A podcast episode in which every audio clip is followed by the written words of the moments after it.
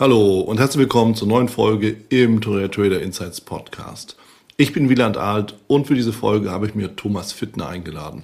Mit Thomas habe ich über systematisches Trading und Backtesting gesprochen. Und was es damit auf sich hat, das wirst du in dieser Folge erfahren.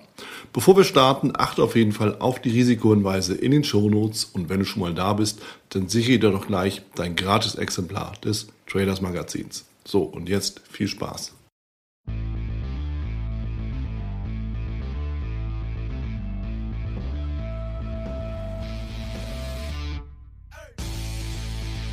Ich bin wieder mal nach genau zwei Jahren oder nahezu genau zwei Jahren mit Thomas Fittner zusammen. Thomas ist natürlich schon seit Jahren, fast schon Jahrzehnten, äh, an der Börse aktiv. Du bist Autor, Thomas, äh, hast mehrere Bücher geschrieben, die auch sehr empfehlenswert sind und beschäftigst dich natürlich mit Trading, nicht nur mit Strategien, sondern vor allem auch mit Backtesting und natürlich auch in der Ausbildung von jungen Tradern. Und dementsprechend bin ich natürlich froh, wieder mal mit dir über das ganze Geschehen zu plaudern. freue mich, dass du da bist und nochmal willkommen zur zweiten Runde. Ja, vielen Dank, lieber Wieland. Ich freue mich auch, dass ich da sein darf und ich bin schon gespannt auf unser Gespräch heute, ja. Ja, dann starten wir doch gleich mal durch. Ich meine, typischerweise frage ich immer, wie äh, du zum Trading gekommen bist. Das hatten wir ja schon mal äh, auch diskutiert. Aber für diejenigen, die ganz neu reinhören, vielleicht äh, magst du noch mal einen ganz kurzen Einblick geben, wie bei dir der Start war. Und dann gehen wir eigentlich direkt weiter äh, darüber, was, was es bei dir auch Neues gibt. Ja, wie der Start bei mir war, mh, hm, schon mehr als 20 Jahre her, mhm. dass ich äh, damals einen Versicherungsworkshop hatte über das Thema Lebensversicherung. Und da war natürlich auch die Kapitalanlage ein Thema. Und da bin ich halt erstmal so richtig mit, mit Aktien und Börse konfrontiert worden, hat mich fasziniert und äh, ich dachte, na gut, äh, ich versuche das jetzt mal selber Aktien zu kaufen. Ja. Ähm, wollte natürlich wie alle Beginner schnell reich werden äh, mit diesen Aktien. Ähm, wollte am Anfang gar nicht traden, sondern bin dann eigentlich so ins Trading reingekommen, weil damals die Volatilität auch sehr hoch war. Was Volatilität ist, wusste ich damals nicht, aber die Schwankungen waren halt sehr hoch. Mhm. Ähm, und ja, so hat es halt dann begonnen, weil ich dann die Idee hatte, naja, wenn ich jetzt die Aktien heute kaufe und morgen verkaufe, dann verdiene ich fünf Prozent und das mache ich halt dann zehnmal die Woche und dann bin ich reich. Hat natürlich nicht funktioniert, aber das waren halt so meine Beginne oder mein Beginn mit dem, mit dem Thema Trading, bis ich dann gemerkt habe, so geht's nicht. Mhm. Ich brauche einen Plan und dann ging halt der übliche Lernprozess los, den die meisten wahrscheinlich durchlaufen. Ja. Damals gab es kein Social Media, das heißt, äh, der Weg in die Buchhandlung, Trading-Bücher kaufen und lesen, lesen, lesen.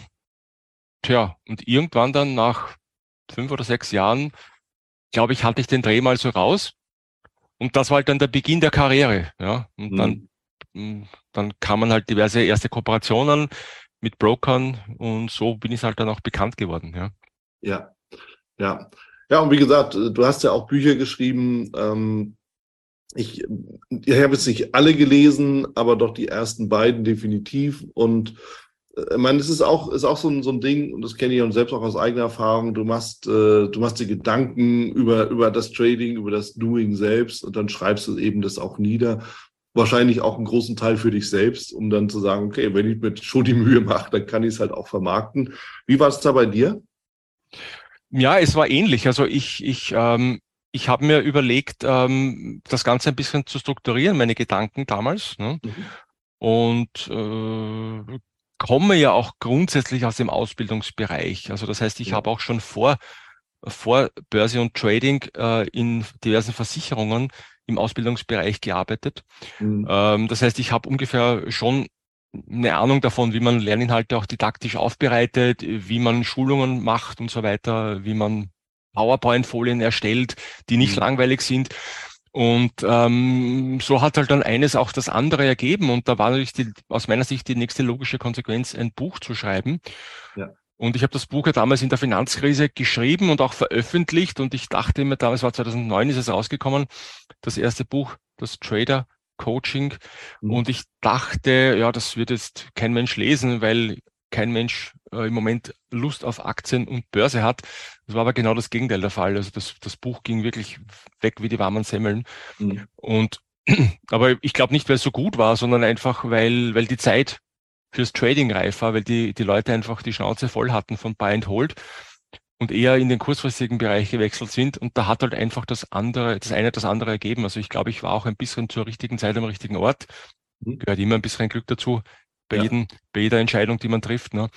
Ja. Und so hat halt dann, wie gesagt, das eine das andere gegeben. Dann zweites Buch, drittes Buch, viertes Buch, äh, ein englisches Buch und so weiter und so fort. Aber von Büchern habe ich jetzt auch mal die Schnauze voll, wie es so schön heißt, ne? äh, weil es einfach viel Arbeit ist. Äh, und nicht, dass schon alles gesagt wäre, im Gegenteil, es gäbe noch genug zu sagen. Aber so ein Buchprojekt ist halt schon sehr viel Aufwand, macht zwar Spaß, aber es ist sehr viel Aufwand und die Zeit ja. will ich mir im Moment einfach nicht nehmen. Ja, ja. ja. Wem sagst du das?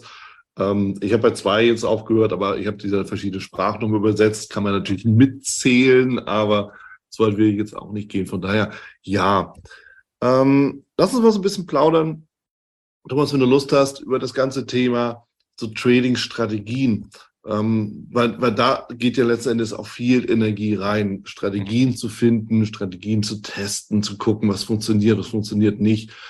Wenn man da ganz genau hinschaut, ist das ja auch ein Kern oder eine Kernaufgabe im Trading.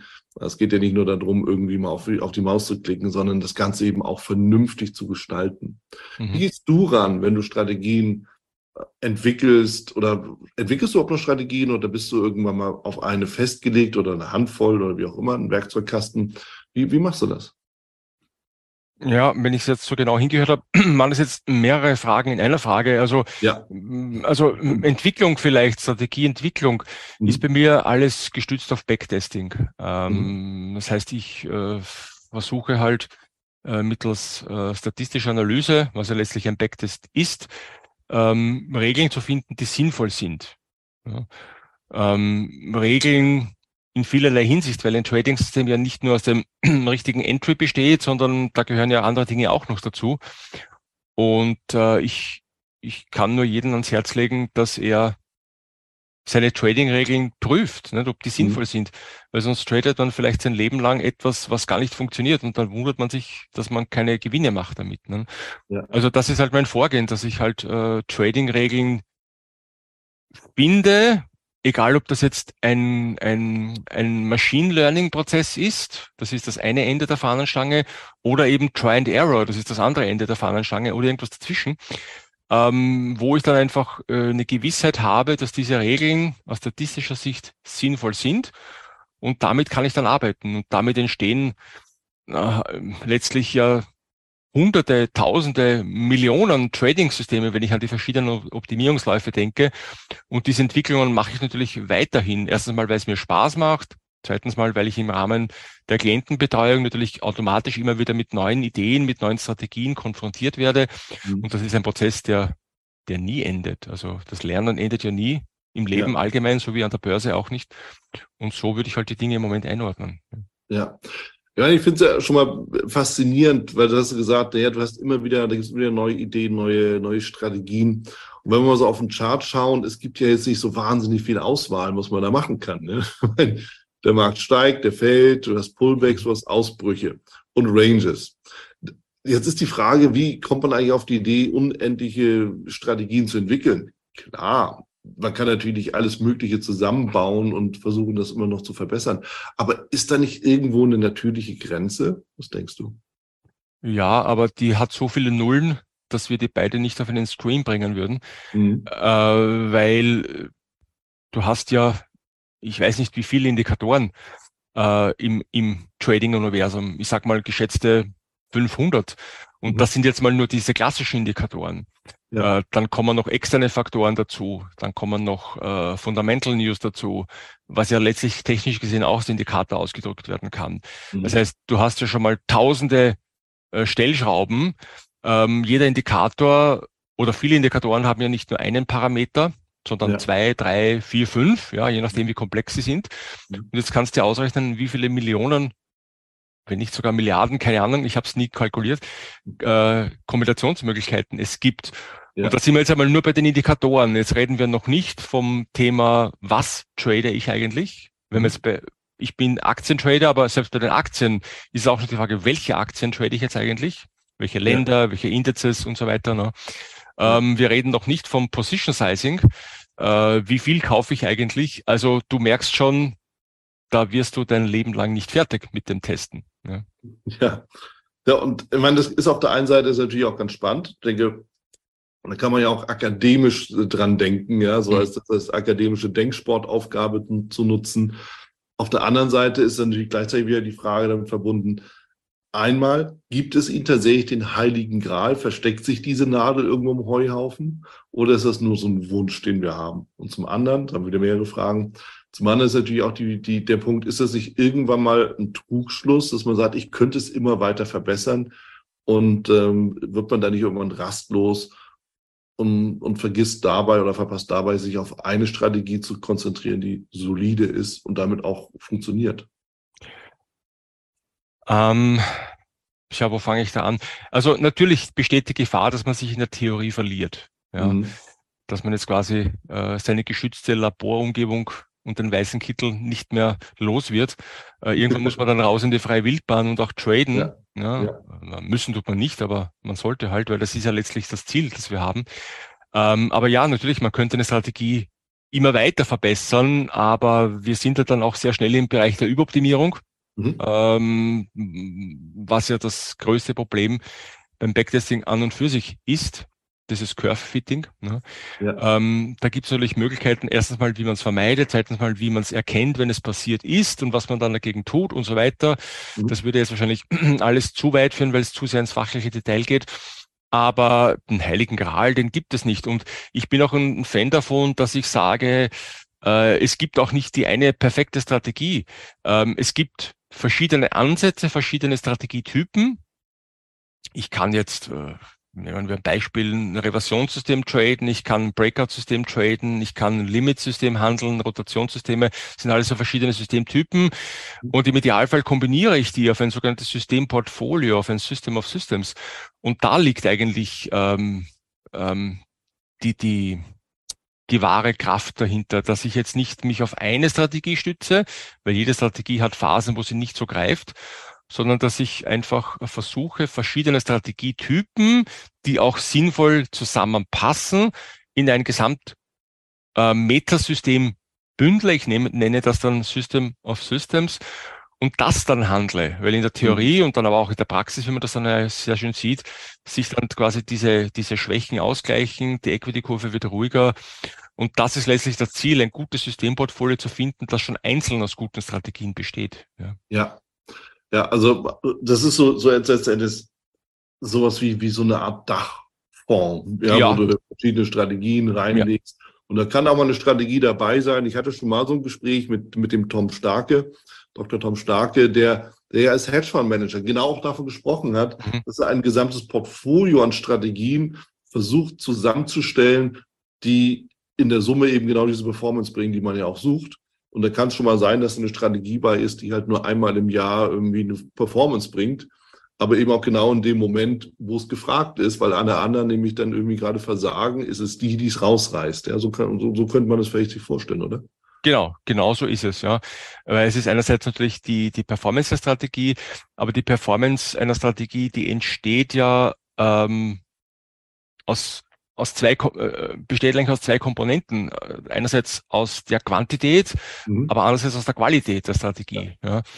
Und Qualität ist schön und gut, aber wenn ich keine Quantität habe, dann kann ich auch keine Qualität haben, weil ich keine Trades mache. Das heißt, äh, verschiedene Strategietypen bekommen ja in verschiedenen Marktphasen auch eine unterschiedliche Anzahl von Signalen, die sie ja. traden können. Ja. Wenn ich jetzt keine Trends habe, wird ein Trendfolger keine Signale kriegen. Damit kann er auch keine Performance machen und damit hinkt er hinterher.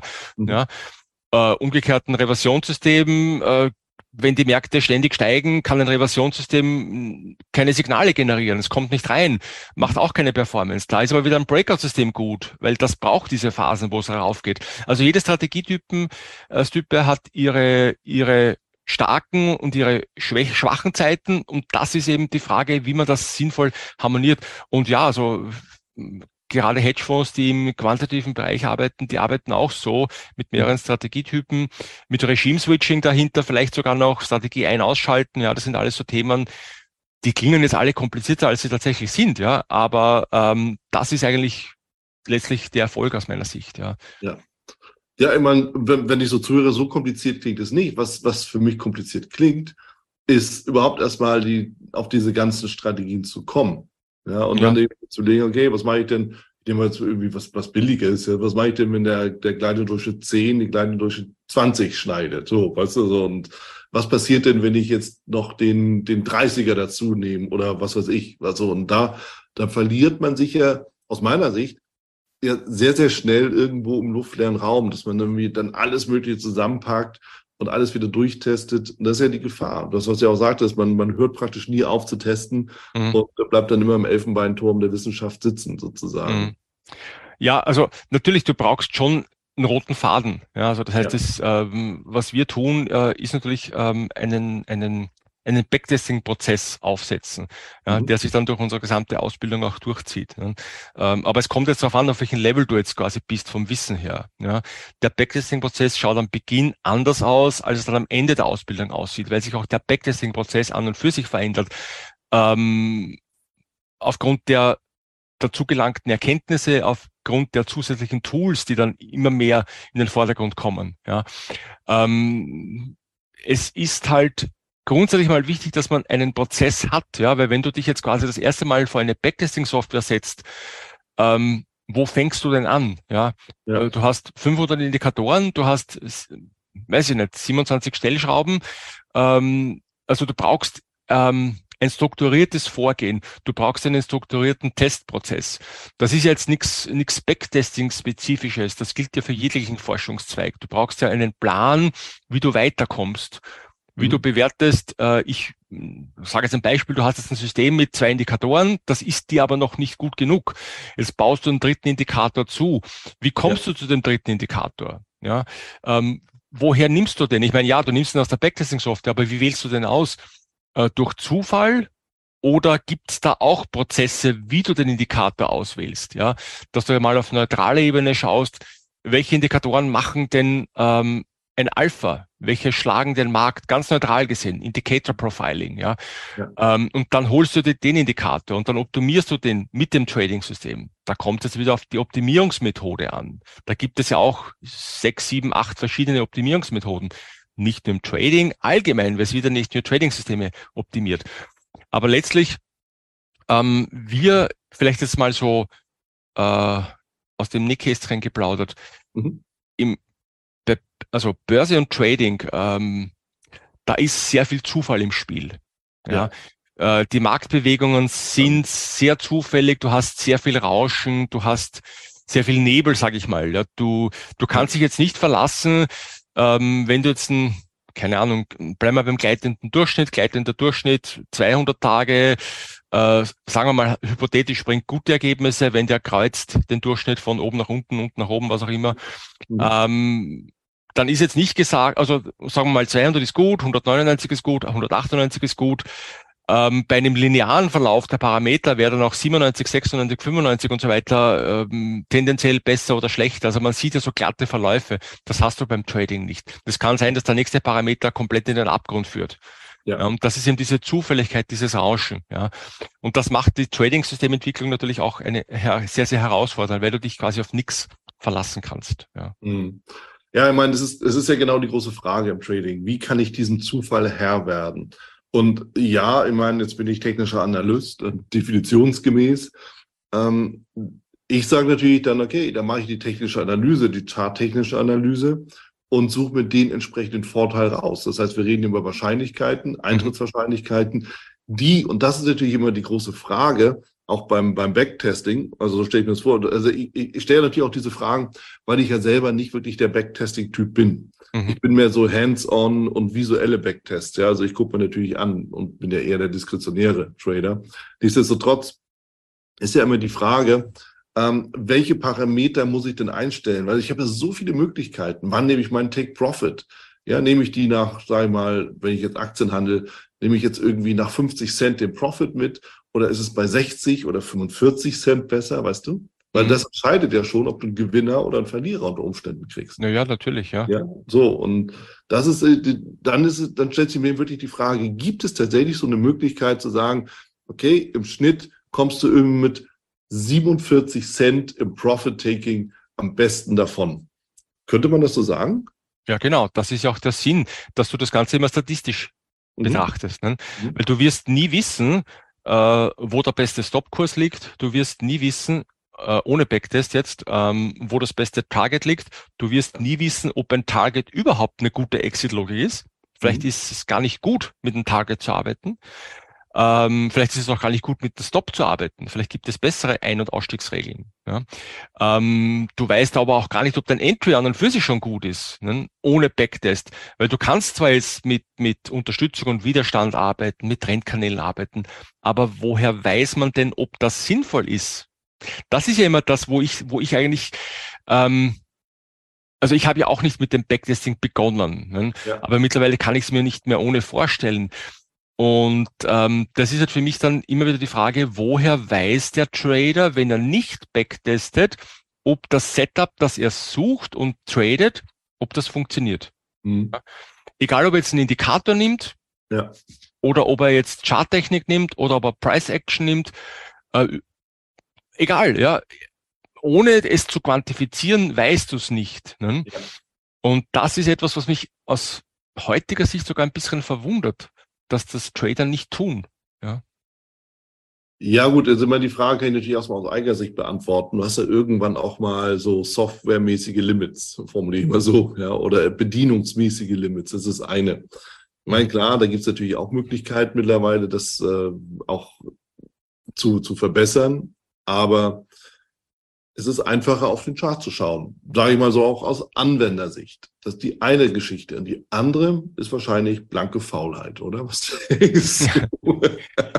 Naja, klar, ich meine, äh, ein Brokerkonto ist in wenigen Minuten auf, ja, und, ja. und dann hat man halt einen Chart und dann probiert man halt mal irgendwas aus. Ja. Aber ähm, umgekehrt jetzt der, ich meine, ich, ich verstehe schon natürlich, ich, wie gesagt, ich kann ja nur von mir auch sprechen. Ich habe ja auch nicht mit dem Backtesting begonnen und ich sage mal, 99,9 Prozent aller Trader werden das ebenso nicht tun. Mhm. Außer du bist schon von Haus aus äh, Physiker, Mathematiker, dass du dich nur so an Problemstellungen heranwagst. Ja. Aber ähm, mir wäre das einfach zu, zu viel luftleerer Raum, weißt du? Wenn mhm. ich, wenn ich jetzt auf, auf den Chart zum Beispiel, wenn ich jetzt schaue, ja, okay, aber auch hier gibt es ja zig Möglichkeiten. Ich muss ja mal grundsätzlich wissen, welche Systemtype. Will ich jetzt ein Reversionssystem traden? Ja. Will ich Breakout traden? Wobei die Frage will ich oder die Formulierung will ich ist ja eigentlich schon falsch. Ich müsste mhm. mir die nächste erste Frage stellen, was funktioniert denn besser? Ja, ist es tendenziell besser Reversionssysteme? Ist es besser Breakouts? Ist es besser Trendfolge? Ähm, also eigentlich, das sind einmal diese Grundlagen. Wenn ich das mal weiß, ähm, was nimmt mein Zielmarkt besser an? Mhm ähm, dann kann ich im nächsten Schritt ein Trading-Regelwerk drumherum bauen. Ne? Ja. Und das muss ja jetzt nicht äh, high sophisticated sein. Es genügen ja schon gewisse Regeln, äh, relativ einfach Indikatoren und da sieht man schon, dass man da relativ gute Ergebnisse erzielt. Aber ich weiß nicht, ob es Faulheit ist oder ob es mangelnde Kenntnis ist von vielen, dass sie gar nicht wissen, dass es sowas wie Backtesting gibt. Mhm. Ähm, Gibt es auch da noch zahlreiche Kritikpunkte, ist ja nur die Vergangenheit, bla bla bla, ja, was dann über Backtesting gesagt wird, ja, ist, ja. Jede, jede, Statistik ist Vergangenheit, ne? Ähm, aber unabhängig davon, ähm, ja, also erklären kann ich es auch nicht, warum viele nicht mit Backtests arbeiten. Kompliziert, ja klar, es, man muss es schon lernen, aber es ist jetzt keine Rocket Science. Ich meine, ich, hm. wenn, wenn ich das geschafft habe, dann schaffen das alle. Ne? Gut, soweit kann ich es jetzt nicht beurteilen, ja, wo, wo deine persönlichen Limite sind, aber ja, natürlich, wenn man sich für irgendwas interessiert, das ist schon mal das Erste. Ja. ja. Zweitens, wenn du die Zeit nimmst, dann sollte auch im Regelfall was möglich sein. Also ich glaube, darauf können wir uns verständigen, äh, wenn man wenn man grundsätzlich einfach damit was machen will. Ein Gedanke, der der mir auch noch mal so ein bisschen als Fragezeichen, wenn es ums Backtesting geht, durch den Kopf geht. Jetzt bin ich ja mehr Intraday unterwegs. Mhm. So, jetzt hast du natürlich im Intraday immer die Situation, idealerweise bist du ja nicht zwölf Stunden vorm Rechner und wertest alle Signale aus, die da kommen mögen. Die Maschine aber im Backtesting tut's ja. Ja, es bedeutet, du kannst natürlich auch gucken, welche Uhrzeiten mögen vielleicht dann die besseren sein, aber Du kannst als aktiver Trader, der ja selber auf den Knopf drückt, ja nur ein Teil dessen umsetzen, was tatsächlich am Markt geboten wird. Fälscht das nicht das Ergebnis oder kommt, sitzt man da so im Trugschluss aus, äh, auf? Also ähm, wenn du Intraday handelst und mhm. dabei mit Backtestings arbeitest, das macht dann nur dann Sinn, wenn du dein Trading auch automatisierst. Ja. Ja, äh, weil dann, weil, wie du sagst, du kannst ja nicht den ganzen Tag vor dem Computer sitzen. Das heißt, du musst äh, das System irgendwie automatisieren, mhm. äh, damit die Signale automatisch getradet werden. Ähm, jetzt aber mal weg vom Intraday. Ähm, meine Empfehlung ist auch ja genau das, weg von Intraday, ähm, weil du gerade beim Backtesting damit natürlich dir das Leben extrem vereinfachst. Ja. Ähm, also ich empfehle den sogenannten Tagesschlusskurs basierten Handel, auf Englisch End of Day Trading, mhm. also nicht Day Trading, sondern End of Day Trading. Ja. Und dieser Tagesschlusskurs basierte Handel ist ja insofern extrem einfach aus handelstechnischer Sicht, weil du im Regelfall zur Börseneröffnung äh, kaufst und verkaufst mhm. und ähm, damit auch deine täglichen Aufwände extrem reduzierst auf wenige Minuten pro Tag. Mhm. Ja. Und ähm, wenn ich jetzt an den vermutlich, ohne jetzt diese Trading-Welt näher zu kennen, an den klassischen Daytrader denke, der dann trotzdem den halben Tag vor dem Rechner sitzt äh, und Charts beobachtet, mhm. ja, ähm, dann gehen ja da Stunden drauf. Und wenn du jetzt aber diese Stunden ähm, quasi vom Chartwatching nimmst und in Systementwicklung steckst mhm. Und dafür aber auf den End-of-Day-Handel gehst, ja, dann hast du weniger oder gleichen Aufwand bei viel höherer Qualität. Ja. Mhm. Also damit will ich sagen, ja, Systementwicklung haben wir ja vorhin gesprochen, ähm, ist natürlich aufwendig, Wissen, Zeit, ja, aber in der, wenn das System dann mal fertig ist, in der Ausführung des Systems, ohne Automatisierung, sogar manuell, dauert das Ganze fünf oder zehn Minuten pro Tag. Mhm. Ja? Und musst auch nicht mehr überlegen, weil die Signale kommen ja aus der Backtesting-Software heraus. Ja? ja? Und damit verändert sich der Schwerpunkt weg davon, den ganzen Tag vor der Kiste zu sitzen und Charts mhm. zu beobachten, mhm. hin zur Systementwicklung. Mhm. Ja. Also netto gesehen wahrscheinlich gleich oder weniger Aufwand mit Systementwicklung, aber natürlich profund, weil man halt dann etwas hat, ein, ein Fundament, auf dem man aufbauen kann, ein Trading-System, von dem man weiß, dass es funktioniert ähm, und eben weniger operativer Aufwand. Also mein Trading äh, läuft im Prinzip immer dann, wenn die Märkte zu haben, ne? weil ich mhm. in der, weil halt die Signale irgendwann in der Früh abgerufen werden aus der Backtesting-Software und dann über Schnittstellen an den Broker geschickt werden. Und wenn die Börse aufmacht in den USA, ich betreue ja USA, ja. Ähm, bin ich nie vor dem Rechner. Gibt es keinen Grund, dass ich dort sitze. Ne? Ja. Also für mich ist halt das, das ist meine Trading-Welt und ich, ich, ich merke immer wieder, wenn ich mit, mit anderen spreche, dass das ein ungewöhnlicher Zugang ist. Aber für mich ist das so normal, dass alles andere ungewöhnlich ist. ja, und das ist wieder das Schöne am Trading dass jeder auch irgendwo seine eigene Wahrheit da finden kann, aber auch mhm. finden muss. Ja, das ist, ist, halt genauso der Punkt. Genau. Das, das mag viele, viele Gründe haben, die natürlich mit unserer eigenen Persönlichkeit auch zu tun haben. Aber ich finde die Idee und den Gedanken natürlich auch spannend, dann zu sagen, gut, ähm, eigentlich läuft mein Trading ja voll automatisch ab, ob das jetzt End of Day ist oder ob das Intraday ist. Man kann es ja alles voll automatisieren. Das setzt natürlich auch voraus, dass man dem ganzen System, das man auch handelt, eben auch vertraut, rund um die Uhr, was wiederum uns zum Backtesting bringt. Ja? Mhm. Weil wir können ja nur nach hinten gucken, um zu überlegen, ob es vorne noch passt. Ja, anders geht's ja nicht. Ja? Also, Klar. Und das ist im Endeffekt die, ja, die, die große, große Herausforderung. Mhm. Womit wir beim Akademischen sind, denn wenn du nicht wirklich selber dich um das Trading, also die Ausführung kümmern musst, hast du mehr Raum für Gedankenspiele, akademische Experimente und ja, Vertiefung des Wissens, ja, wie auch immer man das dann darstellen will. Ja. Mhm. Also unabhängig davon, dass du halt dann natürlich im Ziel hast beim, beim Backtesting, dass du dann auch letztlich mit den Systemen, die du entwickelt hast, Geld verdienst, ja. ähm, ist es natürlich auch vom Didaktischen her äh, wirklich Wahnsinn, was man über die Märkte lernt. Ja. Mhm äh, über das Verhalten der Aktien lernt. Ähm, es wird dann umso schwieriger, durch die Facebook-Timeline zu scrollen und dann hier diverse Kommentare von anderen Tradern zu lesen, wo man sich denkt, ach Gott, da ist nicht viel dahinter. Aber mhm. wie auch immer, ähm, also der Lernprozess, die Lernkurve ist steil, ja, die ist ja. bei mir nach wie vor steil. Seit einigen Monaten beschäftige ich mich jetzt mit äh, Machine Learning Sachen mhm. wir sind da jetzt gerade dran an Dingen, wo wir dann News äh, mit äh, KI auswerten, wo man dann versucht, äh, alles automatisiert äh, quasi News Trading zu machen, aber wo ich jetzt grundsätzlich kein Freund davon bin, aber wo wir dann wieder die Statistik reinbringen, wo wir dann äh, die KI auswerten lassen, ob der Markt auf diese News überhaupt reagiert oder nicht und wie er reagiert, aus ja. statistischer Sicht wieder. Ja. Und das hat alles dann ähm, gar nicht mal jetzt im Intraday-Bereich, sondern auch im, im Tagesschlusskursbereich, ja, damit es halt dann gemütlich auch bleibt. Mhm. Also die Möglichkeiten werden immer mehr, auch in dieser Welt, in dieser computergeschützten Welt. Und ähm, deswegen sage ich, halt, die Lernkurve, die, die, die ist nie aus. Ja. Extrem ja. spannendes Thema. Ja. ja. Kann es sich dann auch dazu führen, dass es irgendwann einfach zu komplex wird? Ich meine, das ist auch immer eine Geschmackssache, wie viel man sich davon antut.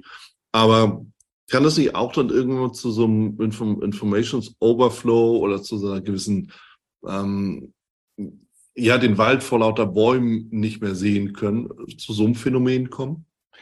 kann es durchaus, so wie in jedem Fachgebiet. Ja. ja. Aber es ist ja immer diese Lernkurve. Ne? Am Beginn, äh, wenn man noch nicht weiß, wie hoch der Berg ist, mhm dann unterschätzt man das Thema vielleicht auch. Ne? Aber wenn man dann mal losläuft, dann erkennt man eigentlich erst, wie weit es darauf geht. Ja?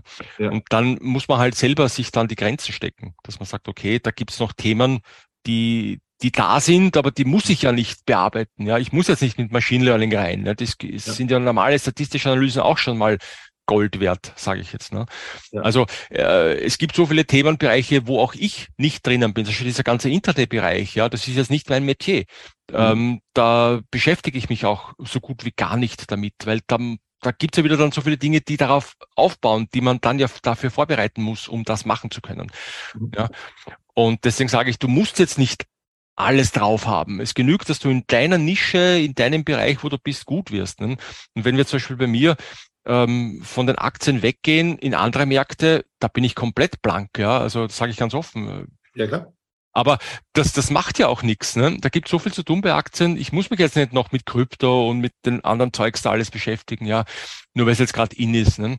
Also bleib halt bei deinen Sachen und, und, und versuch, dass du da eine gewisse Tiefe hast im Wissen und, und nicht nur von allen ein bisschen was weißt, sondern von einem Thema viel weißt und das hilft natürlich enorm. Das gilt ja nicht nur für Trading, gilt ja für alles im Leben. Ne? Ja, ja, bin ich völlig mit einverstanden.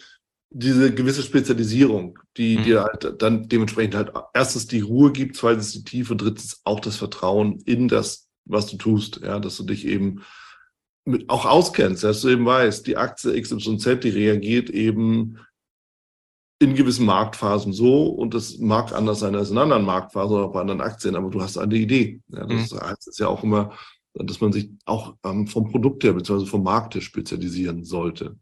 Wie ist es denn bei dir? Hast du so ein Screening? Gehst du dann durch alle 500 S&P 500 Aktien? Konzentrierst du dich auf eine Auswahl? Worauf basiert die Auswahl? Wie gehst du vor? Ähm, also das Universum, was ich trade, ist schwerpunktmäßig S&P 500. Mhm. Ja.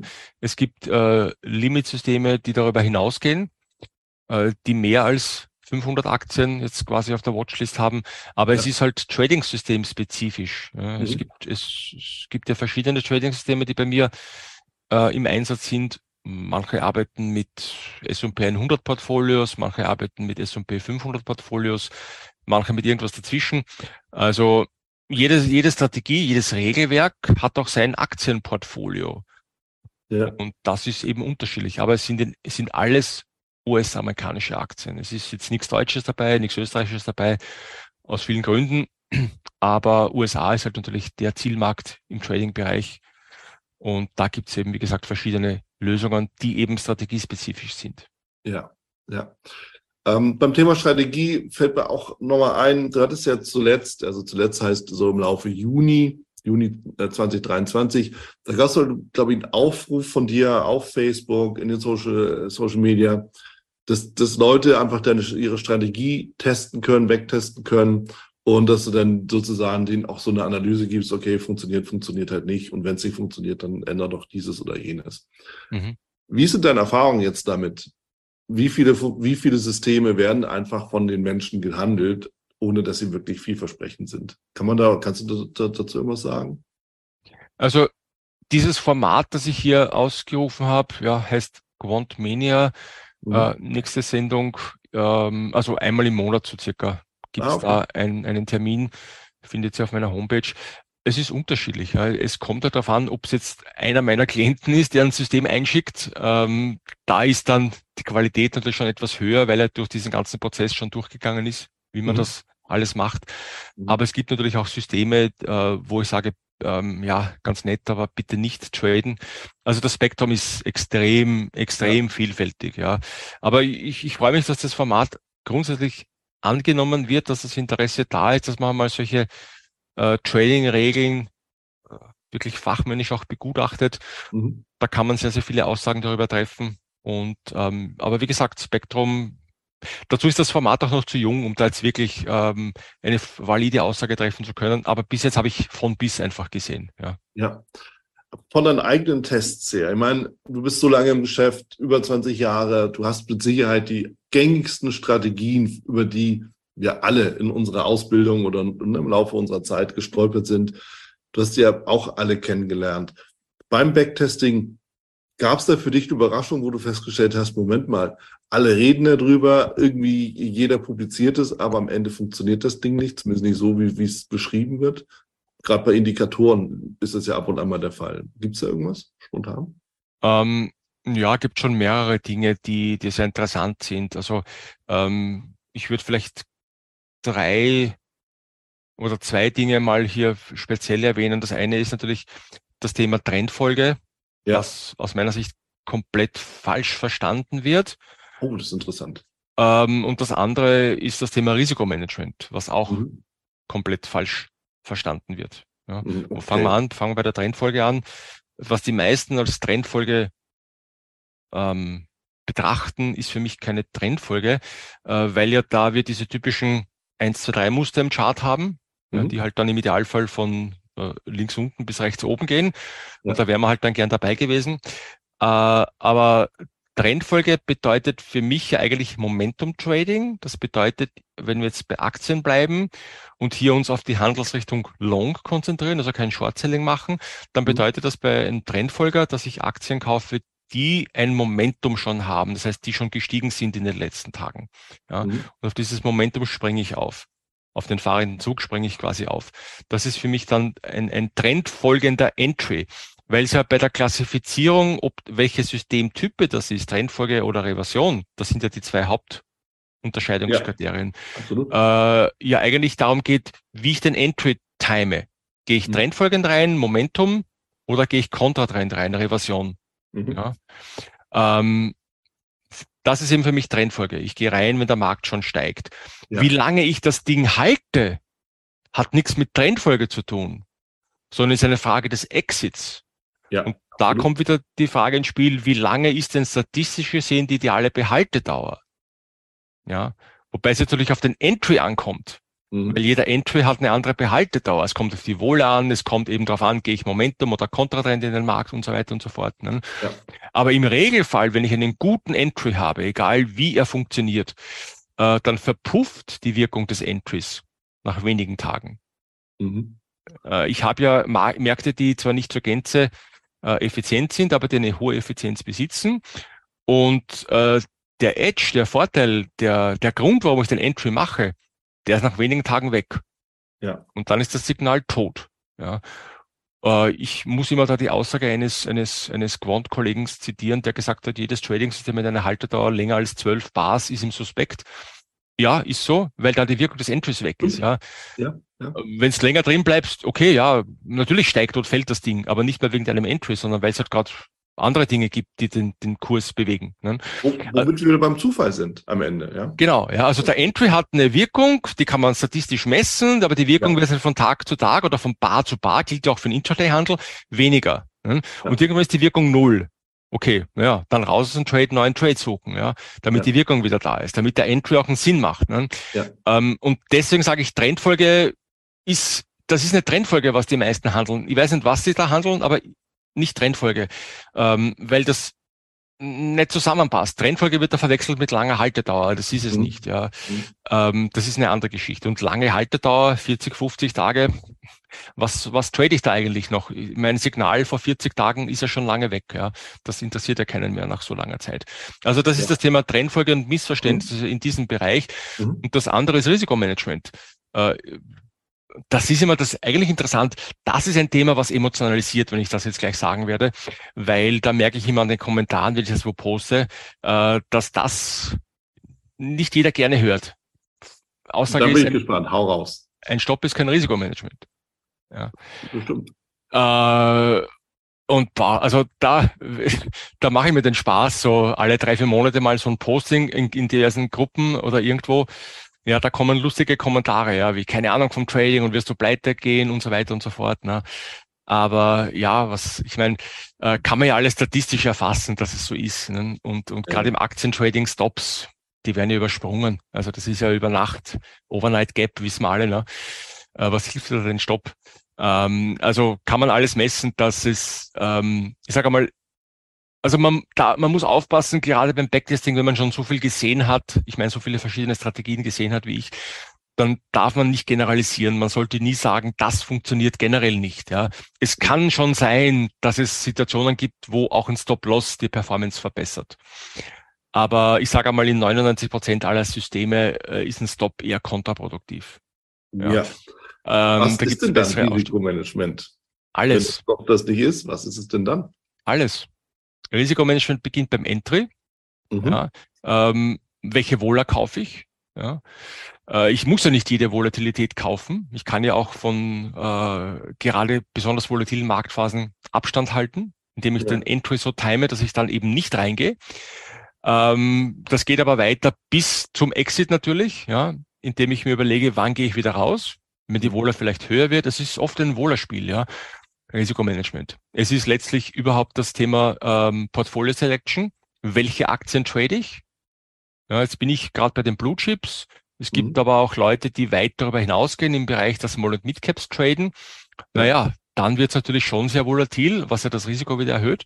Mhm. Und dann sind wir noch beim, beim Thema Position Sizing. Mhm. Äh, wie viele mhm. Stücke kaufe ich? Also wie schaut meine Positionsgröße aus? Ja. Äh, ist auch Risikomanagement. Und letztlich das Thema, was wir heute schon hatten, Systemportfolio, System of Systems. Ja. Ich sollte nicht ein System nur traden, sondern mehrere, um das Risiko auch zu streuen. Und das alles ist Risikomanagement. Und da kommt auch Hedging dazu und, und, und. Das würde ich jetzt ja. aber, finde ich jetzt gar nicht so spannend, das Thema Hedging, aber wie auch immer. Mhm. Das ist alles Risikomanagement. Aber jetzt sagen, Stop-Loss ist ein Risikomanagement. Stop-Loss ist eine Ausstiegsregel. Die sinnvoll sein kann oder nicht, ja. ähm, das muss man quantifizieren. Aber Risk Management geht weit darüber hinaus. Ja, also bin ich völlig mit einverstanden, weil du, du, du sagst es. Und natürlich, so für die, für die meisten geht es erstmal darum, Position Sizing, weil das ist ja schon eine Stolperfalle. Ja, oft genug jedenfalls, da den, den richtigen Dreh hinzubekommen. Und es stimmt. Und ich habe diese Gespräche öfter mal geführt, ja. Unter anderem, ich beziehe mich wieder auf das Gespräch mit Tom Starke, auf Englisch und auf Deutsch, ja. Mhm. Habe ich wieder darüber geplaudert, also in beiden Podcasts. Und er, er, er ist vehement dabei, dass Stop-Loss völlig kontraproduktiv ist. Nur das muss man erstmal verstehen, warum. Ja. Weil es geht eben dann nicht darum, dass du all in gehst und sagst, ich habe halt keinen Stop-Loss und jetzt vorher frei. Ja, da kannst du auch eine Schlinge um den Hals legen. Mhm. Sondern es geht eben um den, den gesamten Management-Ansatz darum.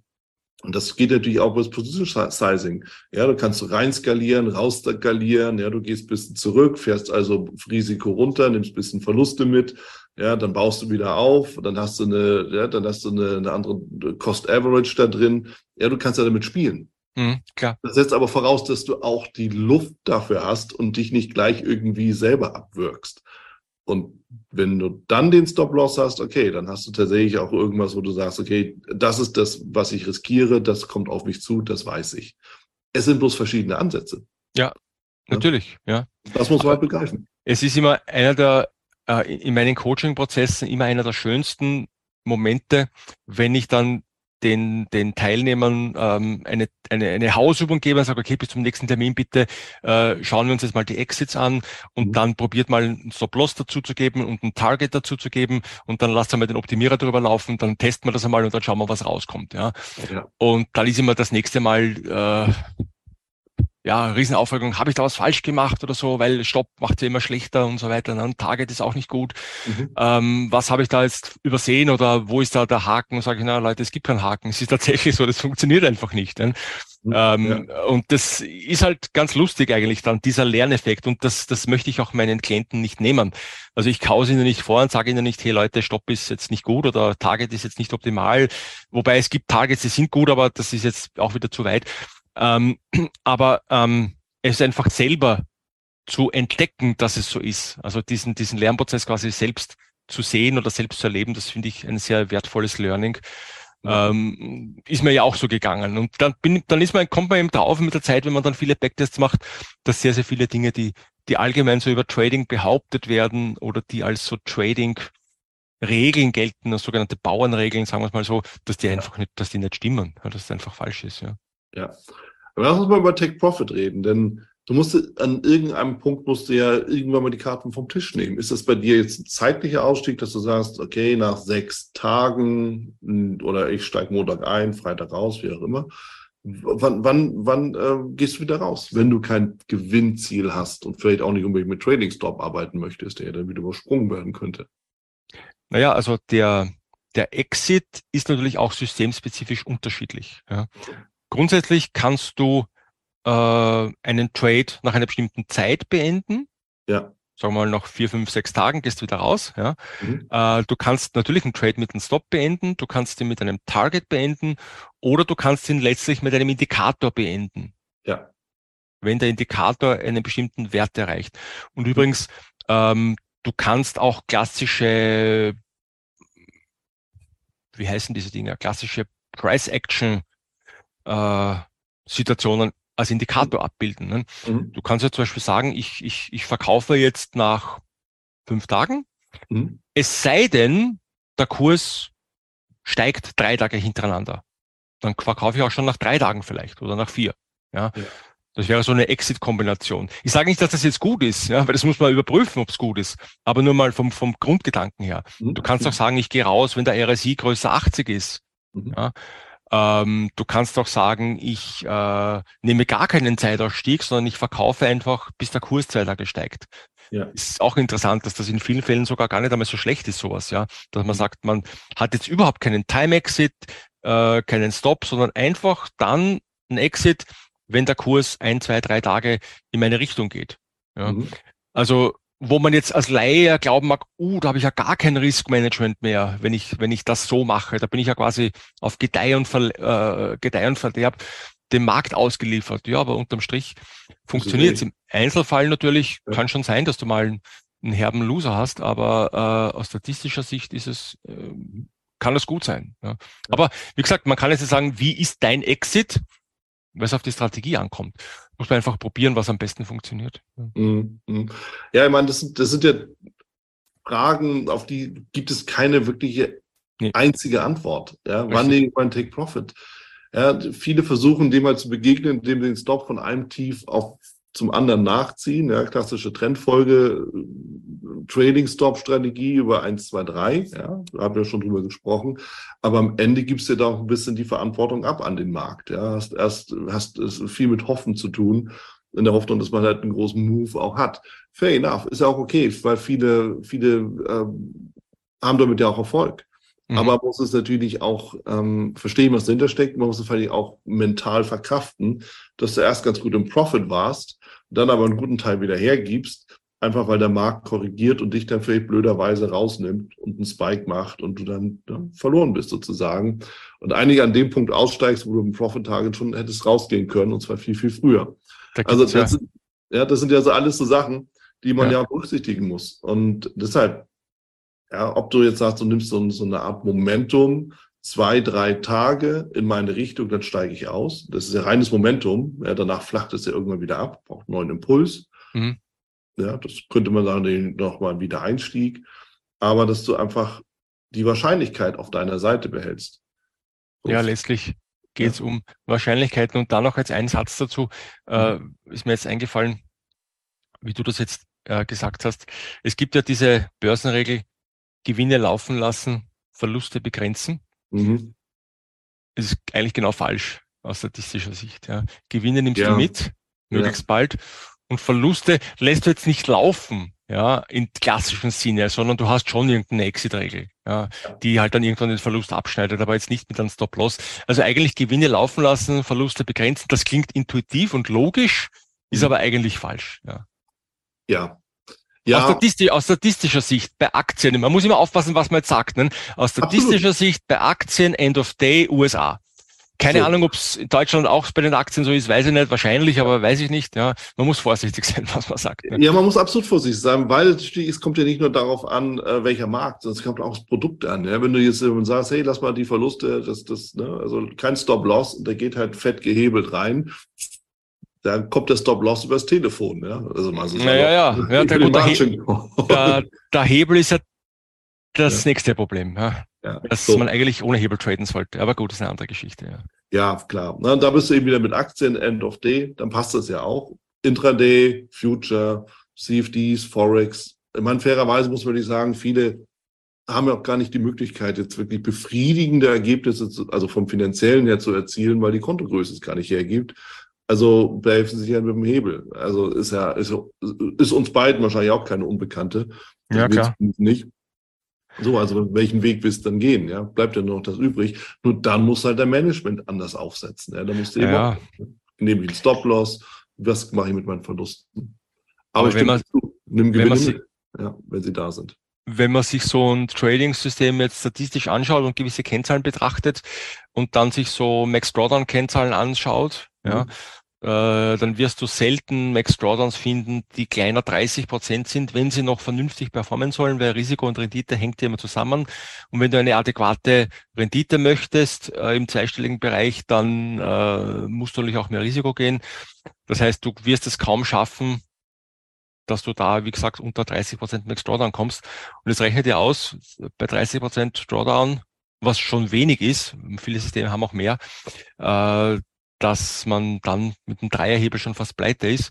Ja. Da, rede ich, da rede ich jetzt nicht von einem, von einem Zehner oder von einem Hunderterhebel. Ne? Da bist du ja, sofort tot. Ne? Und ja. deswegen sage ich immer, ja, okay, das mit dem Kapital, aber ich denke, Aktientrading-Systeme äh, erfordern in etwa 10.000 Euro Startkapital. Mhm. Wenn du das nicht hast, ja, sorry, dann ähm, würde ich nicht jetzt das Hebeltrading empfehlen, sondern Sparen empfehlen. Ja. Äh, es ist halt, und wenn man kein Blut sehen kann, sollte man nicht Chirurg werden. Ähm, wenn man nicht genug Kapital hat, dann muss man halt sparen, bis man, bis man vernünftig traden kann. Weil das Problem ist eben, wie du sagst, nicht richtig, dann führt das viele dazu, gehebelte Produkte zu traden. Aber das ist halt dann so, wie wenn du äh, einen Anfänger im Autofahren in einen Ferrari setzt. Ne? Der mhm. wird wahrscheinlich die nächste Kurve nicht überleben. Ähm, genauso ist es im Trading auch. Ja. ja. Ja, und da bin ich offen gesagt überrascht, weil du sagst, okay, bei 10.000 jetzt Dollar für den US-Markt logischerweise, kann man über Aktientrading nachdenken. Ich finde, das ist jetzt nicht die Riesenhürde, wo man im Laufe eines Lebens, eines Arbeitslebens nicht irgendwie dahin kommt. Ja, also daher, ja, ja, ja, aber wir, wir beide, ähm, ich will jetzt dir nicht zu nahe treten, aber wir sind schon in einem gewissen äh, fortgeschritteneren Alter, also wir sind jetzt keine Teenager mehr, ja. Aber gerade eben die, die Jungen, die es halt ins Trading zieht, ne, die haben ein paar hundert Euro und glauben halt jetzt, äh, ja, du siehst ja den Zulauf zu Krypto und so weiter, weil halt die alle glauben, da wachsen die Bäume in den Himmel. Ne? Ja, ja, und da kommt das böse Erwachen. Und das ist natürlich die Klientel, die dann für diese Hebelprodukte sehr, sehr offen ist und äh, sehr, diesen sehr zugewandt ist. Wird ja auch medial dann äh, von den Werbetreibenden auch so unterstützt, muss man ja leider sagen. Aber mhm. klar, äh, meine Klienten, da ist kaum wer unter 30. Ne? Na klar, weil das natürlich auch äh, eine gewisse Kapitalerstattung erfordert, dieses Aktientrading.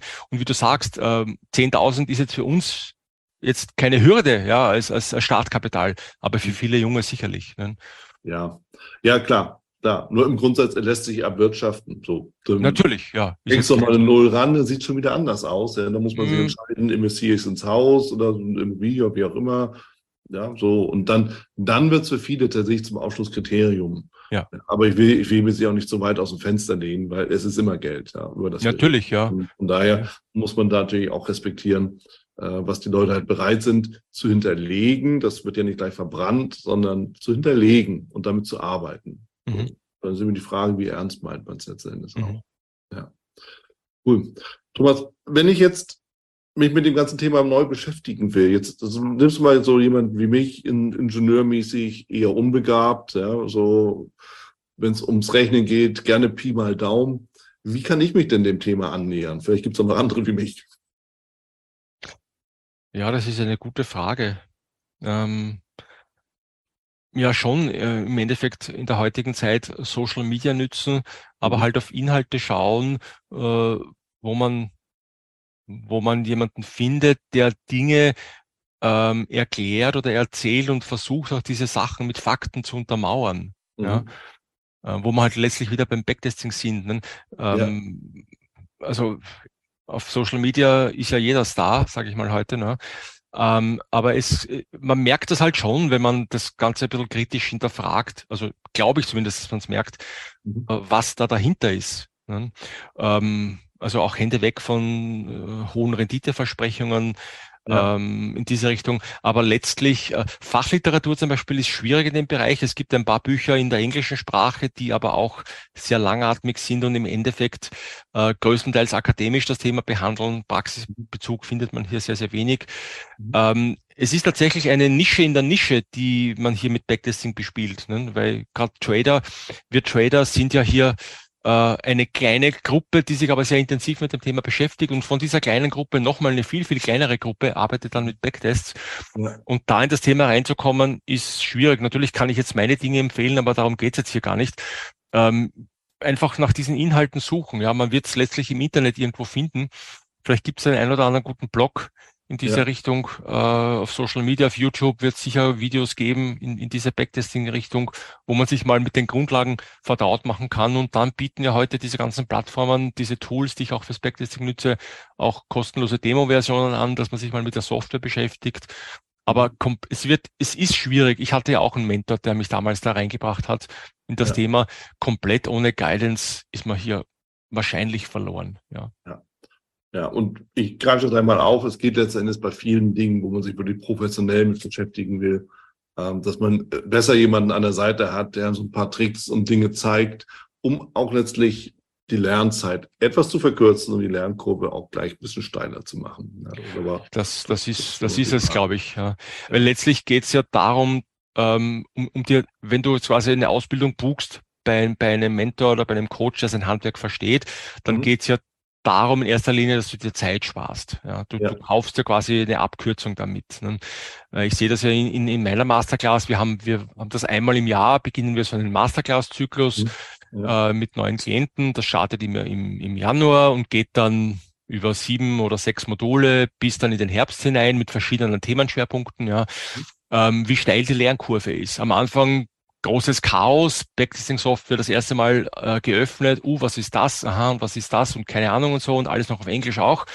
Aber dann sieht man sehr schön nach, nach zwei, drei Wochen, äh, wie die Leute da vorankommen und mit welcher Begeisterung, mit welchem Elan die da mitarbeiten. Ja.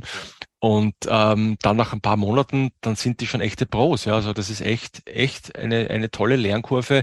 Aber wie gesagt, das ist halt natürlich nur dann, wenn du halt jemanden hast, der dich dadurch begleitet durch den Prozess. Und ja. der die ganzen, äh, wie sagt man, Sackgassen schon kennt und, und vermeidet. Ne? Ja, ja. So, und genau aus dem Grund sprechen wir beide auch miteinander, um eben natürlich auch hier nochmal zu zeigen, an wen man sich eben auch wenden kann. Und das bist in dem Falle, und das kann ich einfach mal so sagen, dann eben auch du. So, ganz, ganz klarer Fall. Ja, danke für die Blumen. Äh, gerne. Ich verlinke dich gerne natürlich in den Show Notes. Ja, dann kann man, äh, ja, kann man einfach schauen, was, äh, was du da anbietest oder am Zweifelsfall halt eben auch mal nachfragen, welche Software und wie gehe ich einfach vor. Mhm. Aber das, dieses spezielle, aber doch wichtige Thema tatsächlich eben auch Verbreitung finden kann. Ja, und, äh, ich finde das sehr, sehr wichtig und vielleicht, wenn der eine oder andere jetzt Interesse hat, aber sagt, oh, das ist ja alles so kompliziert und so weiter, äh, es ist nicht so kompliziert und äh, du brauchst bei den heutigen Möglichkeiten absolut keine Programmierkenntnisse. Ja. ja. Also ich habe keine Codezeile geschrieben. Ähm, ja, stimmt nicht ganz, den einen oder anderen, aber brauchst nicht, ja. Mhm. Ähm, ich bin kein Programmierer, ich kann es auch nicht. Ich kann einen Code lesen, aber ich kann ihn nicht schreiben. Aber das braucht man nicht, ja. Coding ist etwas, was man überhaupt bald nicht mehr brauchen wird, weil das die KI übernimmt. Mhm. Du kannst ja heute schon von ChatGPT oder was auch immer Codes schreiben lassen, die dann auch im Wealth Lab verwendet werden können. Ähm, also es geht nicht um das Coding an sich, sondern es geht um das Verständnis von Statistik, von Trading-Strategien und auch da genügen die Grundlagen, dass du Trading-Systeme entwickeln kannst. Ja, perfekt. Klasse. Danke, Thomas, für die ganzen Einblicke, auch für auch mal eine kontroverse Meinung. Davon leben wir ja auch, ja, dass wir Dinge auch mal von der anderen Seite betrachten, uns selber mal eine Frage stellen, ob das richtig ist, was wir machen oder ob wir es verändern wollen. Da hilft sowas natürlich auch mal, sich über den Stop-Loss-Gedanken zu machen oder eben auch über den Einstieg, über den Ausstieg, über all diese Dinge. Dafür nochmal vielen Dank. Und ich bin mir sicher, dass wir nicht das letzte Gespräch geführt haben, sondern dass wir da wieder mal anknüpfen zu gegebener Zeit und freue mich schon drauf. Also erstmal alles Gute dir. Danke dir nochmal. Vielen Dank, dass ich da sein durfte, lieber Wieland, und danke an euch fürs Zuhören und ja, liebe Grüße. Das war's auch schon wieder hier im Torero Trader Insights Podcast. Ich freue mich, dass du dabei warst und ich wünsche dir natürlich viel Erfolg bei der Umsetzung der Impulse denn äh, wenn wir über Impulse sprechen, dann heißt es natürlich auch für dich, dass du überlegen musst, wie kann ich das in meine persönliche Praxis am besten auch umsetzen, adaptieren. Und dabei halt eben alles Gute, viel Erfolg. Wenn dir der Podcast gefällt, dann teile ihn auf jeden Fall mit deinen Freunden, Bekannten und all denen, von denen du weißt, dass sie sich für Börsenhandel und Trading interessieren. Hinterlass mir gerne auch eine Bewertung oder schick mir eine E-Mail, wenn du mit mir in Kontakt treten möchtest. Folge mir auf Facebook und vergiss nicht den Newsletter zu abonnieren der Torero Trader School, um eben immer auf dem aktuellen Stand der Dinge zu sein, was Veranstaltungen, Ausbildung, Schulung, Vorträge oder auch neue Artikel angeht. In dem Sinne freue ich mich aufs nächste Mal gemeinsam mit dir, wünsche dir viel Erfolg, alles Gute, bis zum nächsten Mal bei Torero Trader Insights, dein Wieland Alt. Da du ja noch da bist, ich will dich nochmal einladen in die VTRD. Schau mal vorbei, vtrd.de. Schau dir an, wo die Regionalgruppen sind und ob die Webinare vielleicht auch nochmal interessant sind. Dann werde gerne ein Mitglied bei uns.